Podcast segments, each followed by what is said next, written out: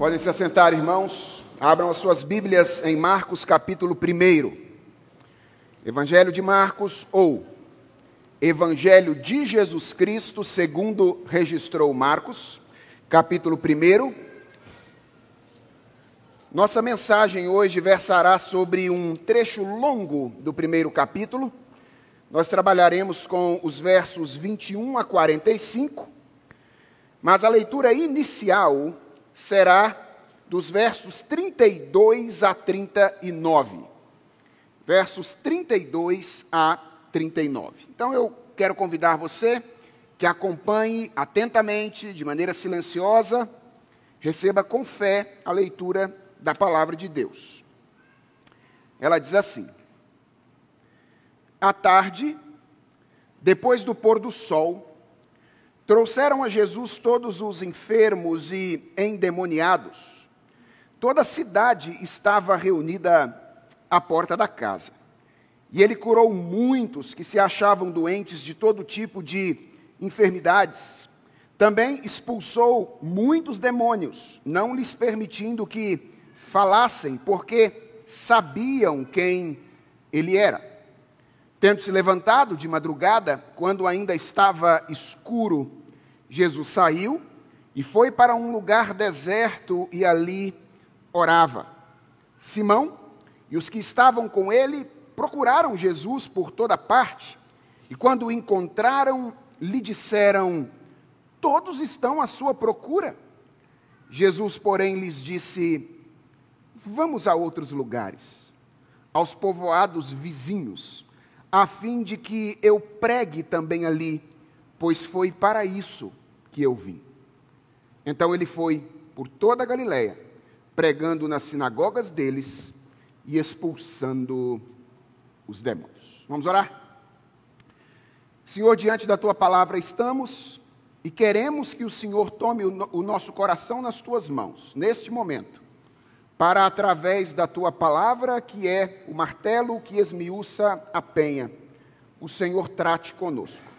Faz isso, Senhor Quebra o coração endurecido, alimenta o coração ansioso por receber de ti, consola o coração ferido, daquela maneira carinhosa, paternal, que apenas o Senhor sabe e pode fazer. É a nossa oração, em nome de Jesus Cristo.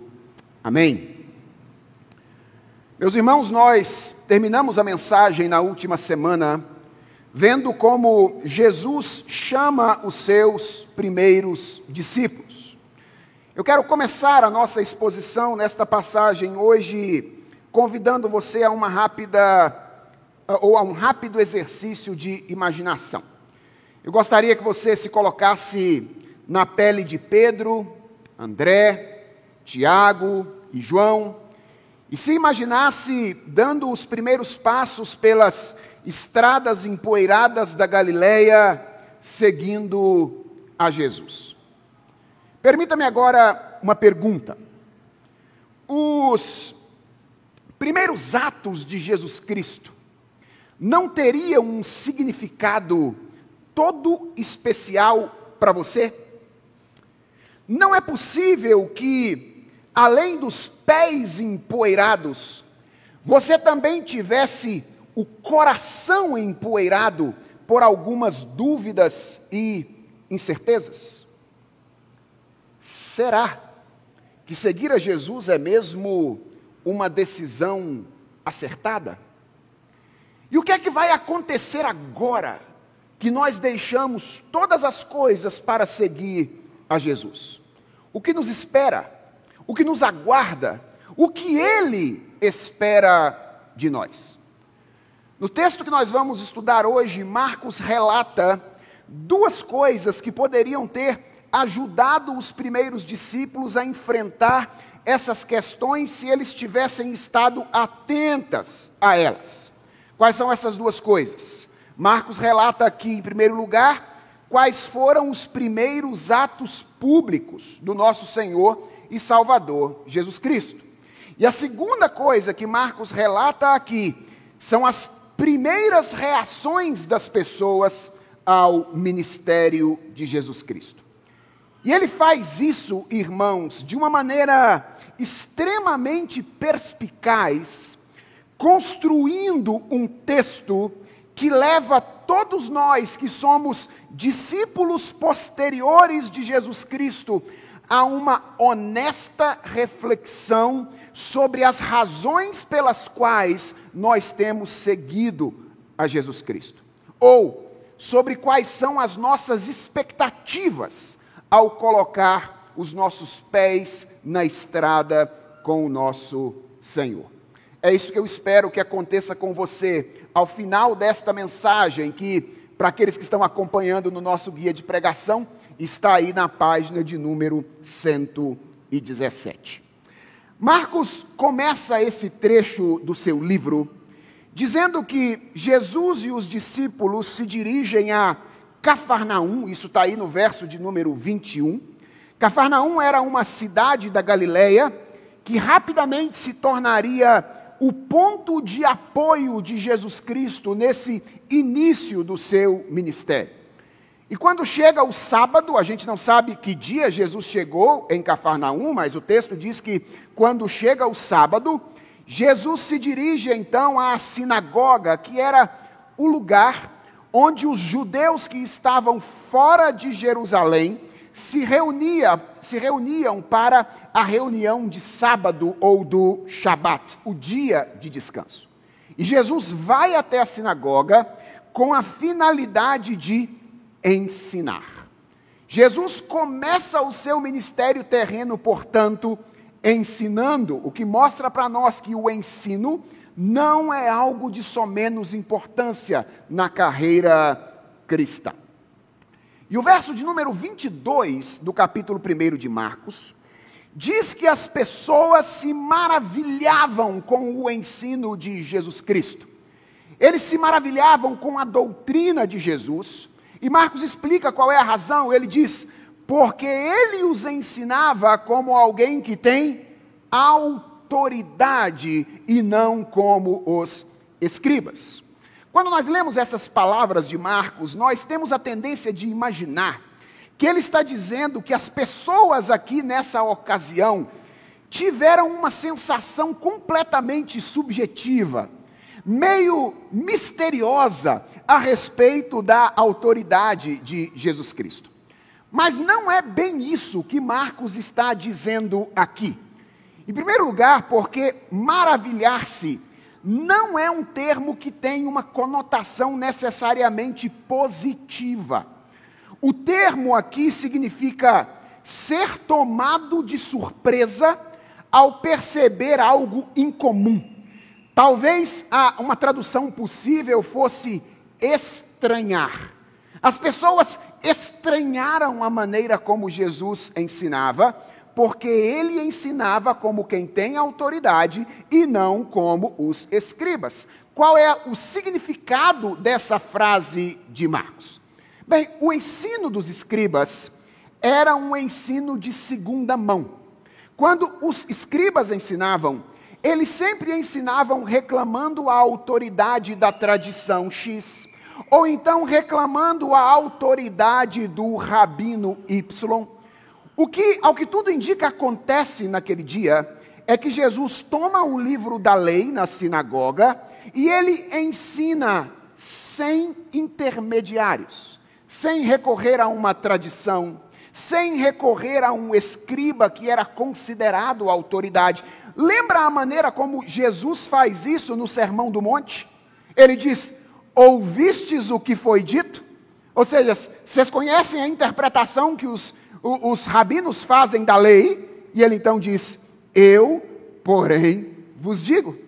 E as pessoas ficaram espantadas, elas estranharam, porque elas nunca tinham ouvido alguém ensinar reclamando a sua própria autoridade. Marcos começa o seu relato, portanto, destacando aqui a autoridade de Jesus como mestre, ou a sua autoridade no que diz respeito ao ensino. Uma outra coisa que Marcos nos ensina é que quando a verdade é ensinada, o inferno se incomoda. Veja o que acontece no verso de número 23. nós lemos aí que imediatamente, quando Jesus toma a palavra e começa a ensinar, um demônio que havia se apossado de um homem começa a desafiar a Jesus. Irmãos, você ouviu corretamente. Demônios frequentam igrejas. O demônio estava na igreja naquela ocasião. E aliás, se nós não tomarmos cuidado, ele causa muitos males no nosso meio.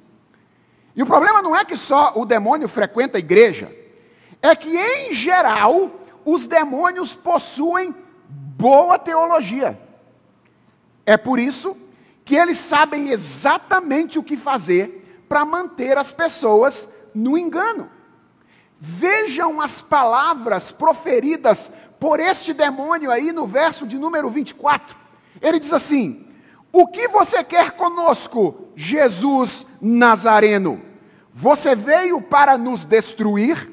Sei muito bem quem você é, o Santo de Deus. Irmãos, a teologia dessas palavras é impressionantemente correta.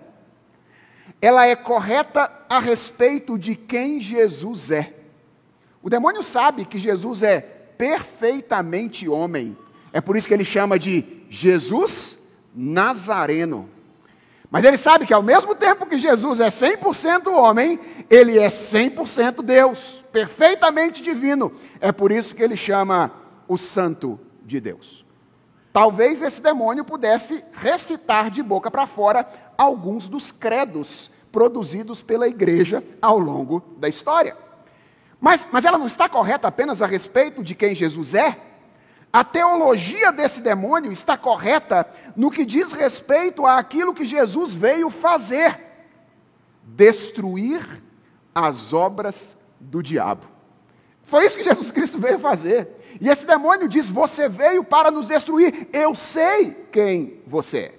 E eu creio, irmãos, que aqui nós temos um alerta importantíssimo para nós. Que alerta é esse? É que, embora sejam coisas extremamente importantes, sem as quais não pode haver discipulado, preste atenção nisso. Frequência à igreja, conhecimento da Bíblia, teologia correta não são garantias de que alguém é um discípulo de Jesus Cristo. O discipulado exige algo mais do que isso. O discipulado exige ou se evidencia pela livre disposição de sujeitar-se a Jesus. O que mostra que alguém é um discípulo não é se ele vai à igreja, não é se ele conhece teologia, não é se ele sabe orar, não é se ele está envolvido nos ministérios da igreja, é se ele demonstra disposição de, tendo ouvido a voz de Jesus, se submeter completamente à voz dele. E o que é que Jesus faz diante deste desafio maligno? Marcos diz aí no verso de número 25 que Jesus repreende o demônio, mandando-o calar e sair daquele homem. E o verso de número 26 mostra que, embora aquele demônio tenha oferecido alguma resistência, ou seja, contra a sua vontade, lembra, o discipulado é uma obediência livre, a livre disposição de se submeter a Jesus. Mas não são apenas os discípulos que se submetem. Esse demônio resiste, mas ele não pode resistir finalmente à ordem de Jesus Cristo. No verso 26, nós lemos que ele cumpre a ordem de Jesus, contra a vontade, mas cumpre. E vejam então o que diz o verso de número 27. Todos se admiraram, parece uma repetição do verso, dos versos anteriores. Todos se admiraram a ponto de perguntarem entre si: que é isto? Uma nova doutrina. Com autoridade ele ordena aos espíritos imundos e eles lhe obedecem. Outra vez, diz Marcos, as pessoas ficam espantadas com aquilo que Jesus Cristo faz. E a pergunta é por que, que elas ficam espantadas? Essas pessoas estavam acostumadas com exorcismos.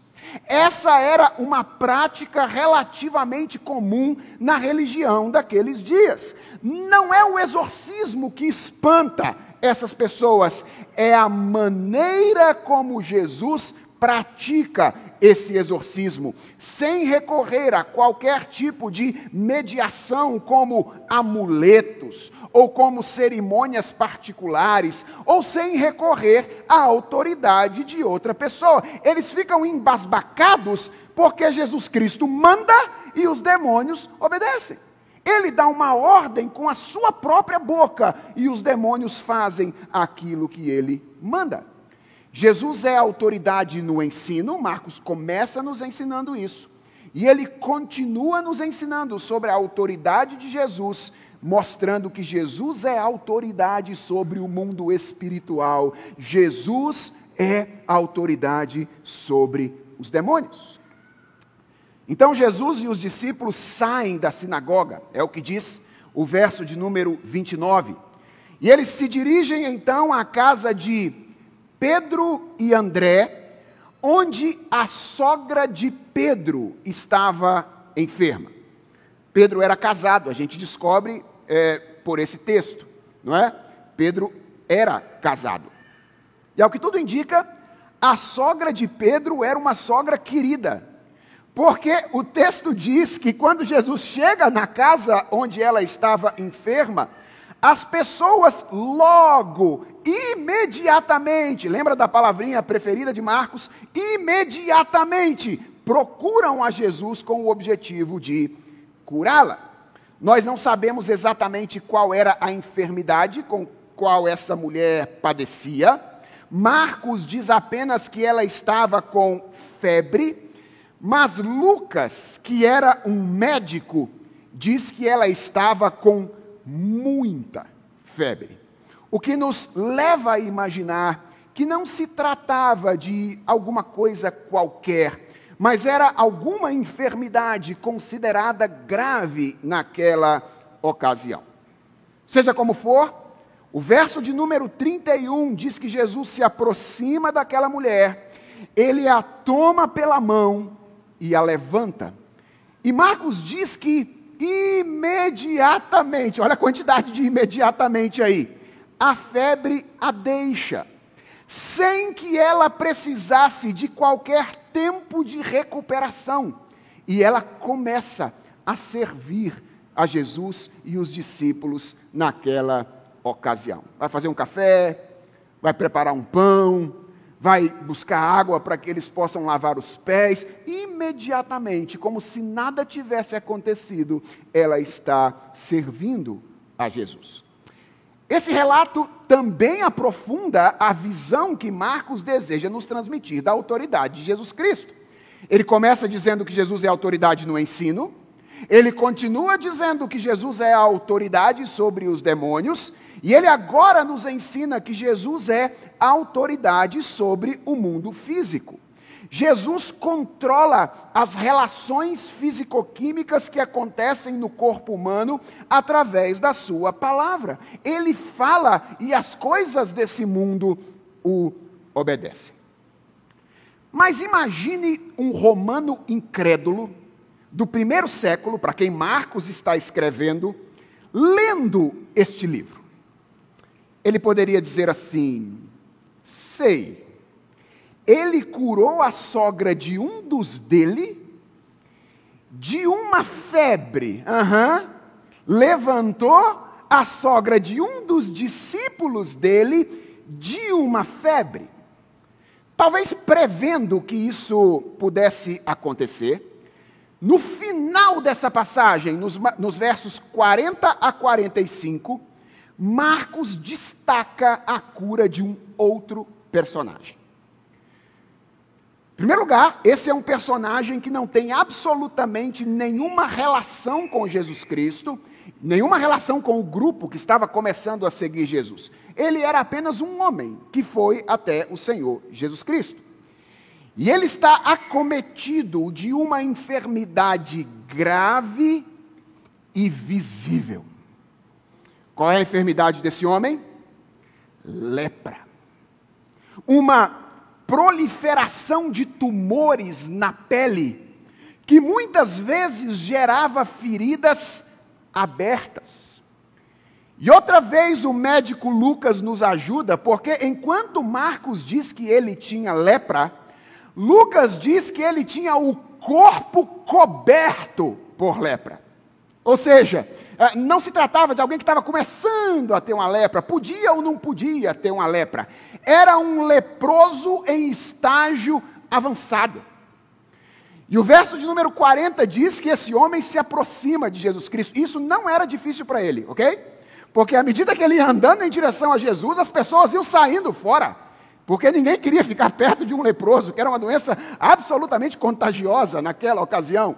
Então, ao contrário de alguns que tiveram muita dificuldade para se aproximar de Jesus Cristo, não é? O cego de Jericó, Zaqueu, esse homem talvez tenha tido muita facilidade para se aproximar de Jesus naquela ocasião.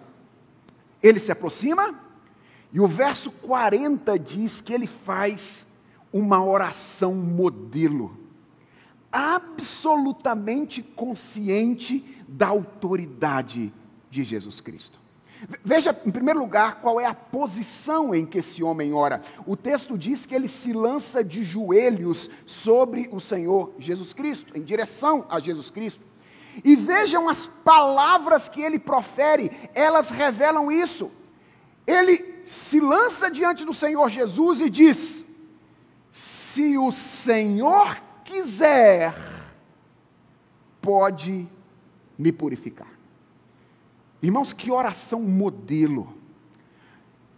Quanto reconhecimento da autoridade de Jesus Cristo. Esse leproso, ele reconhece que Jesus tem autoridade sobre o mundo físico. Porque ele diz: "O Senhor pode me curar".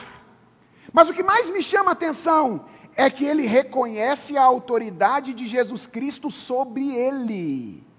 Porque ele diz: O Senhor pode me curar se o Senhor quiser. Ora, se o Senhor quiser, pressupõe a possibilidade dele não querer. E tudo bem, porque ele continua sendo quem ele é aquele que tem toda a autoridade. É, eu não sei de onde veio isso, Deve ter sido de algum ministrador de louvor que a gente andou ouvindo por aí. Mas há uma expressão que superabunda nas nossas orações e que eu acho que não é a melhor, irmãos. Já viram como é que a gente costuma orar dizendo que tu possas, que tu possas, que tu possas. Vejam, eu sei que às vezes a gente usa algumas palavras querendo dizer outras coisas. E quando a gente usa que tu possas, talvez a gente esteja querendo dizer que tu queiras. Mas a melhor expressão não é que tu possas. Porque poder ele pode. A melhor expressão é que tu queiras. Que tu queiras. Porque ele tem todo o poder e pode realizar se a autoridade dele ou se na autoridade dele ele desejar fazer isso. É, é desse jeito que aquele homem ora, completamente consciente da autoridade de Jesus Cristo. E o curioso, irmãos, é que Jesus não corrige aquele homem. É isso mesmo. Ele é Senhor, ele é autoridade. E ele vai curar se ele quiser. Jesus recebe o pedido dele. E o verso de número 41 diz que profundamente compadecido, ele estendeu a mão, tocou nele e disse: Quero sim, fique limpo. E olha o que diz o verso número 42. No mesmo instante, imediatamente, a lepra desapareceu dele e ele ficou limpo. Irmão, você sabe quem foi que escreveu o Evangelho de Marcos? Eu não disse isso na semana passada. Você sabe quem é o autor desse evangelho com o qual nós estamos lidando? É João Marcos, sobrinho ou primo de Barnabé. Aquele mesmo homem que abandonou a primeira viagem missionária pela metade, lá no livro de Atos, lembra? e depois se tornou a causa da confusão ou da divisão entre Paulo e Barnabé na segunda. Porque Barnabé queria levar João Marcos na segunda, Paulo já achava que não deveria, e eles então se dividiram, e Deus usou essa divisão para propagar o evangelho naquela ocasião. É, isso é um grande incentivo para nós, irmãos. Isso mostra que o fato de nós termos pisado na bola no passado não impede de que nós sejamos usados poderosamente por Deus no futuro. Esse João Marcos pisou na bola no passado, mas aqui está ele agora escrevendo um dos evangelhos que narram a história de Jesus Cristo. Agora, você sabe como foi que Marcos tomou conhecimento dos fatos que ele narra aqui? Ao que tudo indica, através do relato de Pedro. Pedro é a testemunha ocular autoritativa por trás do Evangelho de Marcos. E eu estou dizendo isso para que você imagine Pedro contando para Marcos essas coisas. Pedro viu essas coisas acontecerem. Ele não viu apenas Jesus Cristo levantar a sogra dele de uma febre, mas ele viu a pele de um leproso ser imediatamente reconstruída pela palavra de Jesus Cristo. Eu vou repetir. Pedro viu a pele de um leproso ser imediatamente reconstruída pela palavra de Jesus Cristo. Jesus é autoridade no ensino. Jesus é autoridade sobre o mundo espiritual. Jesus é autoridade sobre o mundo físico. E esta é a primeira verdade que os primeiros atos de Jesus revelam a respeito dele. Mas há uma segunda coisa que os atos iniciais dele revelam a respeito do seu caráter. É que Jesus é profundamente terno e compassivo. Jesus é autoridade sobre todas as coisas. Ao mesmo tempo, Jesus é profundamente terno e compassivo. Há várias evidências da ternura de Jesus Cristo aqui, mas nenhuma é mais clara do que a maneira como Jesus cura este homem leproso. Preste atenção no relato de Marcos, irmãos, versos 40 e 41. O texto diz que um leproso se aproximou de Jesus, lhe pediu de joelhos: Se o senhor quiser, pode me purificar. E olha o que diz o verso 41, preste atenção nessas palavras. E Jesus, profundamente compadecido, estendeu a mão tocou nele e disse: Quero sim, fica limpo. Irmãos, a lepra era talvez a enfermidade mais temida daqueles dias.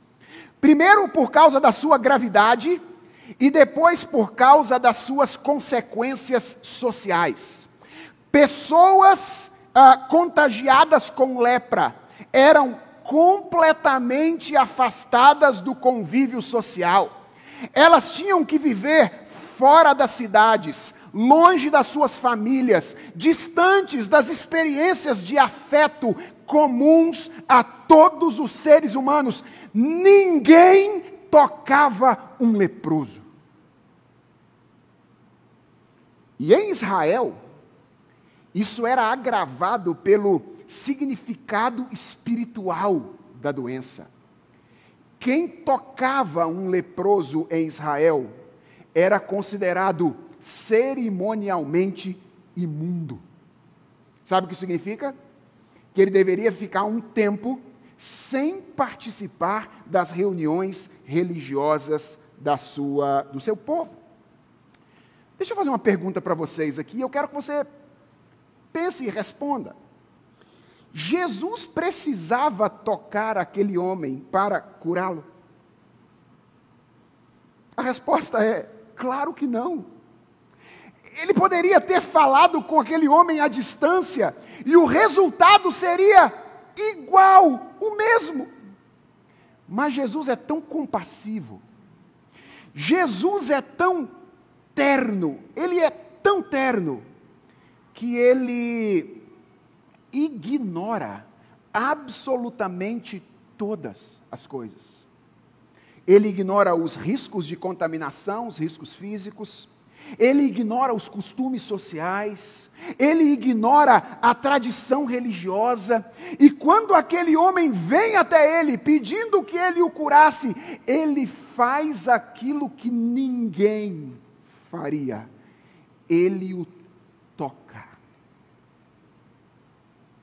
E isso é tão incomum que todos os evangelhos que registram este acontecimento destacam que Jesus faz isso através do toque físico. Irmãos, Jesus é tão terno, Jesus é tão amoroso, ele é tão compassivo, que ele quis dar àquele homem um presente adicional. Ele já estava dando um presente àquele homem, curando-o da lepra. Podia ter falado à distância e ele seria curado, mas Jesus quis dar a ele um presente adicional, algo simples, mas que talvez ele não experimentava há muitos anos o toque físico de uma pessoa. Irmãos, eu me impressiono todas as vezes que eu leio esse relato. Jesus é impressionante. Porque nós, nós não podemos receber um pouquinho de autoridade, nós não podemos receber um pouquinho de poder, e nós já começamos a tratar as pessoas de cima para baixo. Jesus tem toda a autoridade. O que a gente tem que ensinar é Ele que manda. Os demônios e os anjos obedecem a sua voz. O que acontece no mundo físico, as relações todas estabelecidas que a ciência estuda, são resultado da palavra dele. Não há um centímetro da realidade que não esteja debaixo do controle de Jesus Cristo. Mas isso não faz com que ele deixe de ser todo compaixão. Isso não faz com que ele deixe de ser absolutamente terno com as pessoas que estão ao seu redor. Seguir a Jesus é de fato uma decisão acertada? Será que vale a pena seguir a Jesus? Eu creio, irmãos, que essas duas verdades apresentadas pelos primeiros atos dele mostram que sim. Porque Jesus é autoridade sobre tudo e sobre todos. E isso é a garantia de que nenhuma oposição impedirá que ele cumpre o seu plano, cumpra o seu plano, que é o de inaugurar uma nova realidade. Se você começou a seguir Jesus, saiba, você entrou num projeto vencedor. Ele tem toda a autoridade. Podem se levantar várias oposições ao longo do tempo. Ele vai passar como um trator por todas, em cima de todas elas, e ele vai executar o plano que ele planejou. Ao mesmo tempo, vale a pena seguir a Jesus, porque ele é compassivo e terno. E isso é a garantia de que ele não nos deixará para trás. Ele nos ama. Ele nos trata com compaixão e ternura e ele nos conduzirá como filhos amados à realidade que ele veio inaugurar. Mas além de nos mostrar o caráter de Jesus, revelado nesses primeiros atos dele, nessa passagem, Marcos mostra quais foram as primeiras reações das pessoas ao ministério de Jesus Cristo. E como eu disse, ele faz isso de uma maneira extremamente perspicaz. Reparem que nos dois extremos da passagem, o começo e o final, nós encontramos duas reações absolutamente antagônicas. O que, que a gente tem no começo? No começo a gente tem o endemoniado da sinagoga que se opõe ao ministério de Jesus Cristo e desafia a pessoa de Jesus. Não é à toa que isso está aqui logo no começo, é que Jesus queria que os seus discípulos soubessem, e Marcos também quer que nós saibamos que o caminho de Jesus é um caminho que envolve oposição. Irmãos, seguir a Jesus não é como comprar um passaporte para um parque de diversões. Se você está imaginando que é isso, tire o seu cavalo da chuva Seguir a Jesus não é como comprar um bilhete para um parque de diversões. Seguir a Jesus é como alistar-se em um exército e participar de uma batalha.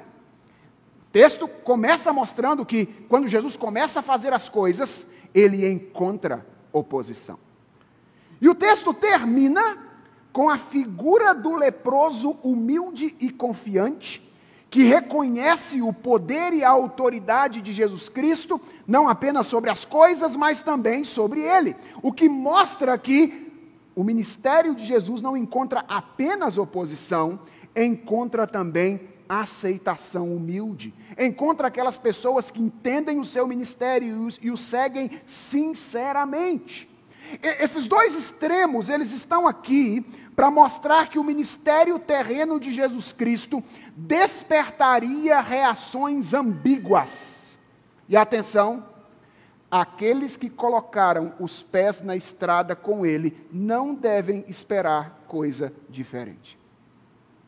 Quando você testemunhar de Jesus Cristo, possivelmente algumas pessoas para quem você falar do Evangelho vão ouvir, vão aceitar, talvez algumas delas verdadeiramente se tornem cristãs. Tomara isso aconteça. Mas outras pessoas vão olhar para sua cara e vão zombar de você. Outras pessoas vão olhar para você e vão dizer: ele é louco. Porque o ministério de Jesus Cristo desperta essas duas reações antagônicas. Mas o que é interessante nessa passagem é que entre um extremo e outro, Marcos nos apresenta uma imagem que, quanto à reação, parece ser a grande ênfase da passagem. E que imagem é essa? É a imagem da multidão. Então, olha que interessante.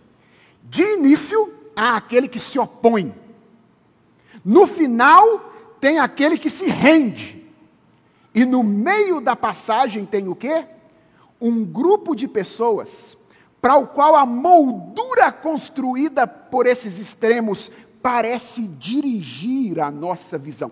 É, é, como se Marcos estruturasse a narrativa de modo que os nossos olhos fossem voltados para essa multidão que está descrita no meio da passagem. E como é que as pessoas que compõem essa multidão reagem? Vejam aí na sua Bíblia. Em primeiro lugar, elas reconhecem a singularidade de Jesus. Quando Jesus ensina, elas ficam maravilhadas. Quando Jesus exorciza, elas ficam impressionadas. Quando Jesus cura, elas promovem um grande alvoroço, porque elas sabem que Jesus é diferente. Que alguma coisa diferente está acontecendo quando é algo sobre Jesus. Em segundo lugar, essas pessoas falam a respeito de Jesus Cristo. O verso de número 28, que está aí entre o episódio da sinagoga e a cura da sogra de Pedro, preste atenção, diz que a fama de Jesus se espalhou depressa em todas as direções por toda a região da Galiléia. Minha pergunta é: como é que isso aconteceu? O demônio não foi, porque Jesus proibiu ele de fazer propaganda dele. Ok? Dependendo de quem faz a propaganda, a propaganda não vale a pena. E Jesus fez isso, disse: Olha, você não vai falar meu respeito para as pessoas, não. Ainda que o que você diga seja verdade, eu não quero que você fale. Então o demônio não foi. Quem é que falou para as pessoas a respeito de Jesus Cristo? Foram as pessoas que estavam se maravilhando com as coisas que ele fazia. Então elas reconhecem a singularidade de Jesus elas falam a respeito de Jesus e preste atenção, elas seguem a Jesus. Olha o que diz os versos 32 até o verso 34, o texto que nós lemos juntos. À tarde, depois do pôr do sol, trouxeram a Jesus todos os enfermos e endemoniados. E veja a hipérbole de Marcos: toda a cidade estava reunida à porta da casa. Todo mundo lá, atrás de Jesus Cristo. Elas reconhecem a singularidade de Jesus, elas falam sobre Jesus e elas seguem a Jesus. Mas no dia seguinte, acontece algo que mostra que alguma coisa estava errada com essas pessoas. Depois de realizar todas aquelas curas, todos aqueles exorcismos na noite de sábado, no Shabat, Jesus se levanta, diz o texto no verso 35, alta madrugada para orar. E eu não posso passar por isso aqui sem fazer uma digressão. Eu não sei como você se sente quando você lê essas palavras. Mas o sentimento que eu tenho é um sentimento de vergonha. Vergonha. Irmãos, Jesus tinha uma vida extremamente agitada. Naquele sábado de manhã, Jesus pregou na sinagoga, Jesus expulsou um demônio que resolveu se meter com ele naquela ocasião. Ele foi para a casa de Pedro e curou a sogra de Pedro. E quando ele imaginou que o dia estava acabando, a multidão se aglomerou na frente da casa onde ele estava levando pessoas doentes e pessoas endemoniadas para que ele pudesse curar. E o verso de número 34 diz que ele curou muitos que se achavam doentes de todo tipo de enfermidades e também expulsou muitos demônios, não permitindo que eles falassem, porque eles sabiam quem ele era. E eu quero lembrar uma coisa a você: Jesus é todo compassivo e terno. Jesus não cura nem expulsa demônio no atacado. Não é assim, ó, faz uma fila de 40 aqui. Faz uma fila de 50 ali. Sai demônio e sai doença. Não. Jesus conversa com um por um. Jesus toca um por um. Jesus tem interesse na vida de cada pessoa. Depois de um dia desse, eu tenderia a pensar: ah, hoje eu não vou acordar cedo para orar, não. Hoje não. Nada mais justo do que estender o tempo de sono e descansar um pouquinho. Mas não é o que Jesus faz. Apesar do dia cheio de trabalho, em algum momento da madrugada, entre três e seis horas da manhã, ele se levanta, não acorda Pedro, não acorda a sogra de Pedro, não acorda Tiago, não acorda ninguém que estava na casa, e ele sai para um lugar deserto e vai orar. Porque ele sabia que o seu descanso era a comunhão com seu Pai Celeste. Ele sabia que sem o auxílio do seu Pai Celeste, ele não conseguiria cumprir o seu ministério. Jesus nunca permitiu que os afazeres da vida o afastassem da comunhão com Deus. E Marcos diz que enquanto Jesus orava, já de manhã provavelmente, Pedro e os outros discípulos vão atrás dele, está aí no verso de número 36, e a razão que os leva lá é dada no verso de número 37. Eles dizem a Jesus: Todos estão à sua procura. Ah, o texto não diz qual foi o tom é, através do qual eles disseram isso a Jesus Cristo, mas conhecendo Pedro, eu imagino que isso aqui foi em tom de repreensão. É como se ele estivesse dizendo a Jesus assim: Jesus, não é hora de orar, não, meu filho. As pessoas estão atrás de você. Você está começando a angariar seguidores. Suas redes sociais estão enchendo, Jesus. É hora de você estar com as pessoas. E Jesus responde à indagação deles de maneira absolutamente surpreendente. Jesus diz: Vamos a outros lugares. Jesus foge do encontro com aquelas pessoas. E a pergunta é: por que, que Jesus faz isso? Será que Jesus não gostava de gente? Eu, eu, eu já mostrei que não era isso. E a continuidade das palavras mostram isso com clareza. Jesus diz: Vamos a outros lugares, aos povoados vizinhos. O, o problema de Jesus não era com gente. O problema de Jesus era com aquela gente. E eu acredito que o final da resposta esclarece qual era o problema.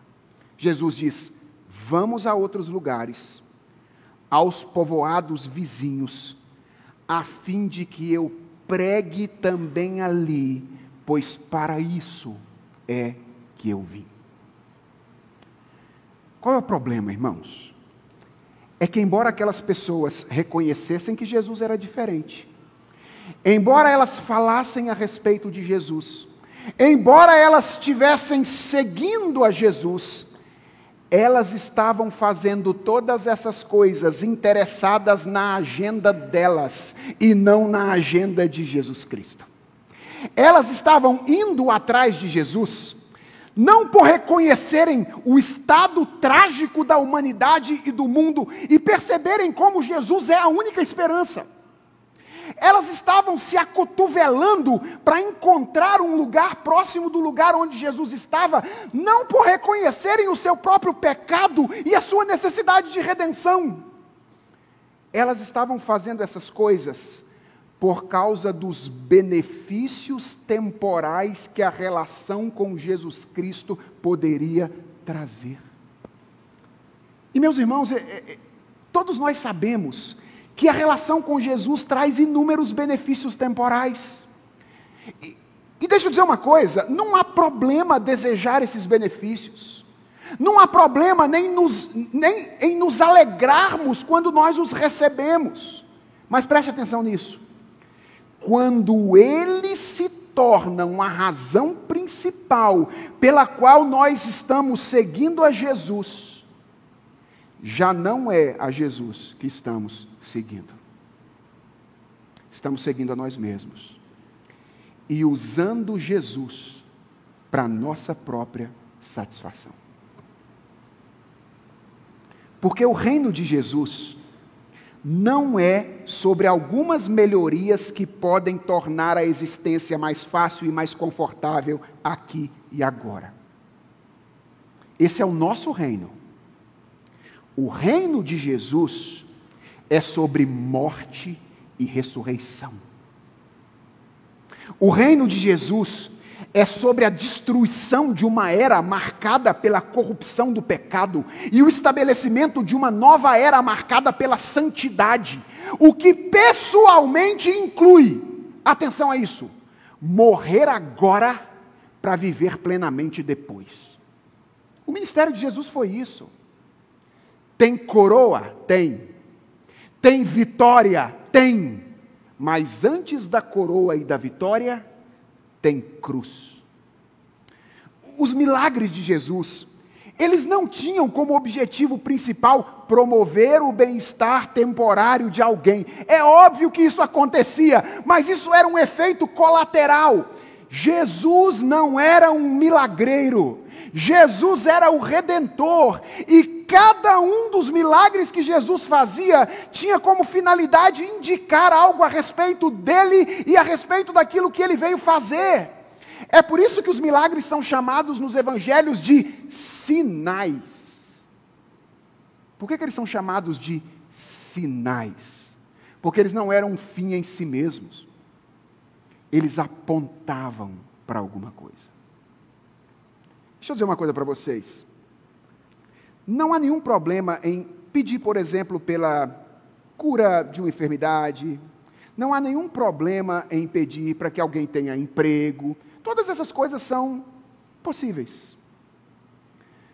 Mas eu às vezes fico me perguntando se nós entendemos ou fazemos isso motivados pela razão correta. O que acontece quando Jesus cura alguém? Ele dá uma antecipação do modo de vida que será depois. Sabe o que significa isso? Que nós nunca deveríamos pedir a cura de alguém só porque nós gostamos de outra pessoa e queremos vê-la bem. É claro, é isso também. Mas sabe por que nós deveríamos orar pela cura das pessoas? Para que a glória de Jesus Cristo e do seu projeto ficassem evidentes diante dos olhos das pessoas de um modo que as pessoas tivessem que olhar para a cura que Jesus faz e dizer: Ele é Deus. Ele tem autoridade sobre todas as coisas. Nós deveríamos desejar essas coisas por razões diferentes e talvez não pelas razões que nós desejamos. Jesus fugiu daquelas pessoas porque elas estavam desenvolvendo uma visão distorcida do discipulado. E Jesus não queria alimentar essa visão. Foi por isso. Jesus não queria ser seguido pelas pessoas que o viam como o gênio da lâmpada do Aladim. ok? Ele não queria.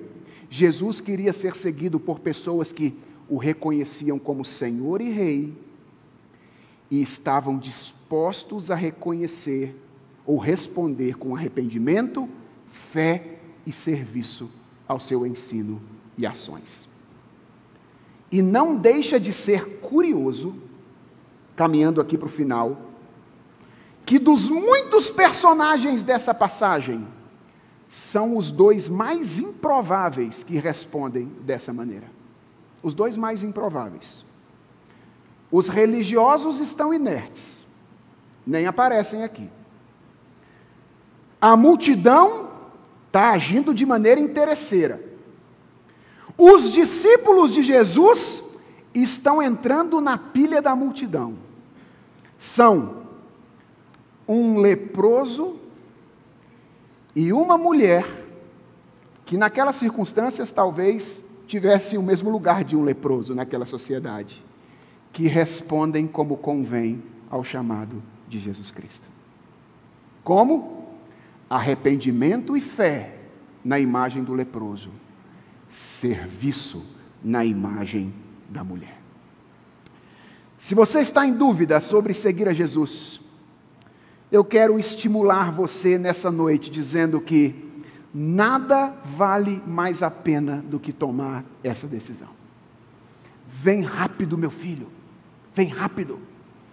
Se você estiver pensando em botar os seus pés nas estradas empoeiradas junto com Jesus Cristo, venha rápido porque ninguém é tão poderoso quanto Ele, ninguém é tão compassivo e eterno quanto Ele. Agora saiba, Jesus tem a agenda dele, e Ele não vai se submeter à sua agenda. Se você quiser seguir a Jesus, que é a melhor coisa do mundo, venha. Mas ele tem a agenda dele. E ele não vai se submeter à sua agenda. Jesus não vai transformar aquilo que você quer que seja transformado, na, a, aquilo que você quer, naquilo que você quer. Jesus vai transformar aquilo que você precisa, naquilo que você precisa. Ficou claro? Jesus não vai transformar o que você quer naquilo que você quer. Jesus vai transformar o que você precisa naquilo que você precisa. Não será tudo na paz. Vai ser em meio à guerra, muita guerra, muita batalha. Não será sempre confortável. Às vezes vai doer. E algumas vezes pode doer muito. Mas vai valer a pena.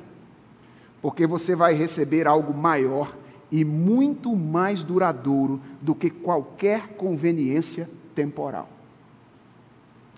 Os seus pecados vão ser perdoados, você vai desfrutar da comunhão com Deus e, por fim, receberá o dom da vida eterna. Arrependa-se, creia de verdade em Jesus Cristo e entregue-se ao serviço do Senhor. Vamos orar? Senhor Jesus, Nós queremos pedir perdão ao Senhor pelas vezes em que nós quisemos fazer o Senhor servir a nossa agenda, ao invés de nos submetermos à agenda do Senhor. Tem misericórdia de nós, Senhor. Nós queremos compreender nessa noite que somos servos, não senhores. Queremos colocar os pés na estrada com o Senhor, conscientes daquilo que tu queres fazer. Livra-nos, livra-nos, ó Deus, de nos relacionarmos utilitariamente contigo e nos ensina a amar-te sobremaneira, a amar-te sobre todas as coisas. É a oração que nós te fazemos, em nome de Jesus Cristo. Amém.